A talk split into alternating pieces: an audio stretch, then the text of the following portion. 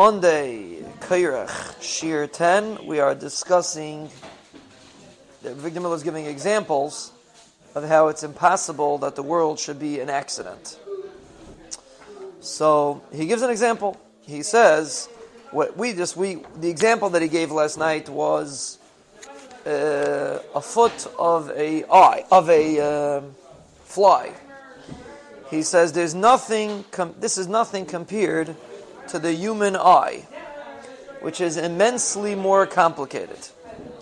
Now, this is one of his favorite topics to elaborate on his yediyah in how the the neflois habayir work. So he says like this. He says the eye is set back in the bone, right? It's set back in the skull of a person, which protects it from being hit. If the eye would be sticking out, chas v'shalom, bank. It has a lid which rolls down automatically whenever anything approaches the eye. When something goes into your eye, immediately you you blink. And then it rolls up and it disappears. Like if you just see an eye when it's open, you can't even tell that there's something covering it. So it's mamish. It's perfect in the sense that it's come, it drops when it's uh, when an object is coming, and it immediately disappears when it's not there. The eye is continuously washed with a fluid which is antiseptic, which is supplied by the tear ducts, constantly washing the eye. The eye is a very delicate part of the body. The eyebrows, why does a person have eyebrows? Why is it necessary? He says because it helps protect against sweat. Chazal says sweat is not good for the eye. It gets into the eye, it's not healthy. Burns. If a person ever gets sweat in his eye, it burns. And so the eyebrows stop person from sweating, right? Because sweat's going to drip down into the eye. So the eyebrows stop that. And the eyelashes keep out things that come in. A guy blinks, it keeps out things that come in. The white outer skin of the eyeball is very tough and it protects the eye and it preserves the shape of the eye, which has a big influence on a person's seeing, on vision based on how a person's shape of his eye is, if it flattens or it gets long, person could hurt his vision. So the outside of the eye is white, the inside of the skin of the eye is black, like the inside of a camera, to absorb the light that would usually blur the image to make it a perfect image.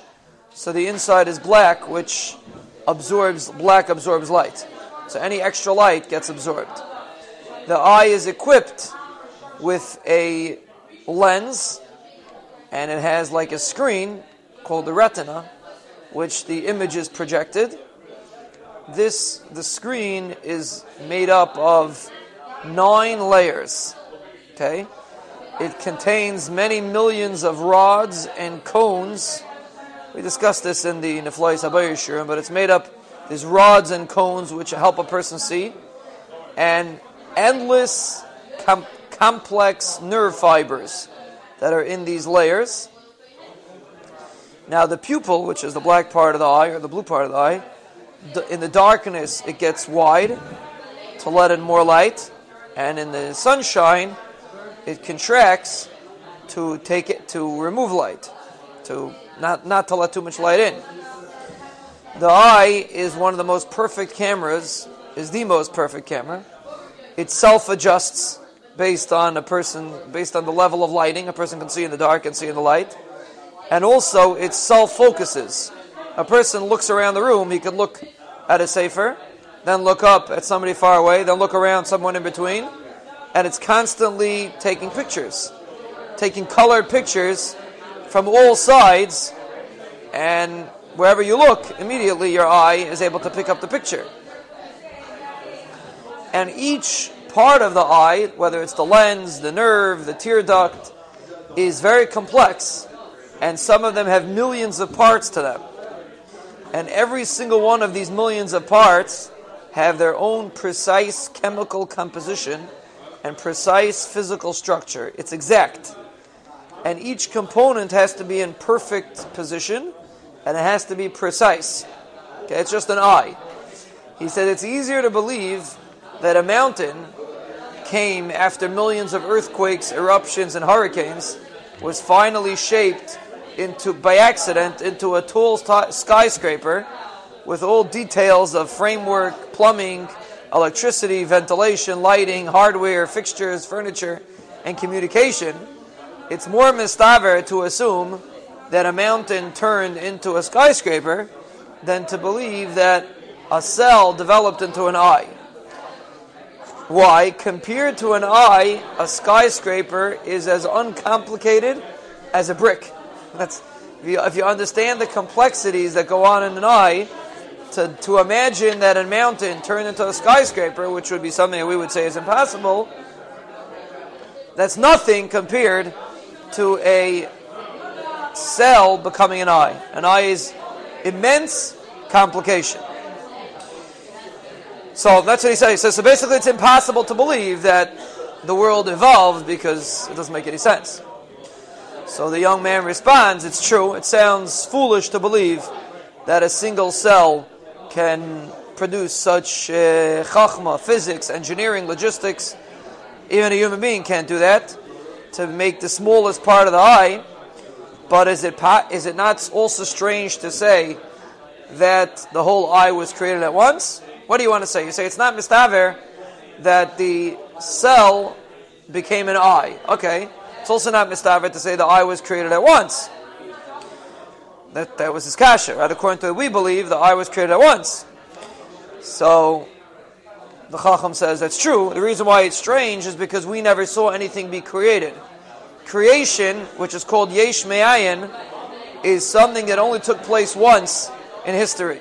Something unique. So you can't compare anything that we see cannot be compared to creation. We never see a creation of Yesh Me'ayin. Creation is its own, has its own logic. But evolution, which is supposed to be logical, is mathematically impossible. Number one. Number two, there is no, the fact that such an evolution, such a thing should exist, he says, there's no one, no one ever saw such a thing. There's no witnesses that write down that they saw evolution, something no one ever saw, because nothing ever happened. We never have any experience in any way, shape, or form that something even remotely similar took place in any aspect of the world, that something should evolve into something else. He says the fossils firmly disagree with this, like we'll see what fossils are. Everyone, fossil, what is, we'll see, he's going to discuss it. But creation has witnesses, and it's supported by historic tradition of the utmost reliability, like he's going to explain a little bit later. So basically, evolution has no witnesses. There's no one that can prove it. Someone dreamt it up. And creation has witnesses. We'll see what, what, what the witnesses are. And it's clearly supported by tradition with utmost reliability. And therefore, it's childish to think that there's even a discussion creation versus evolution. Now, once you get into creation, you can start debating different religions. That's true. But right now, he's trying to set the premise that evolution, which is the makar for atheism, is impossible, is a mathematical impossibility. And therefore, for a person to dream of such a thing, he has to be simply foolish, simply childish.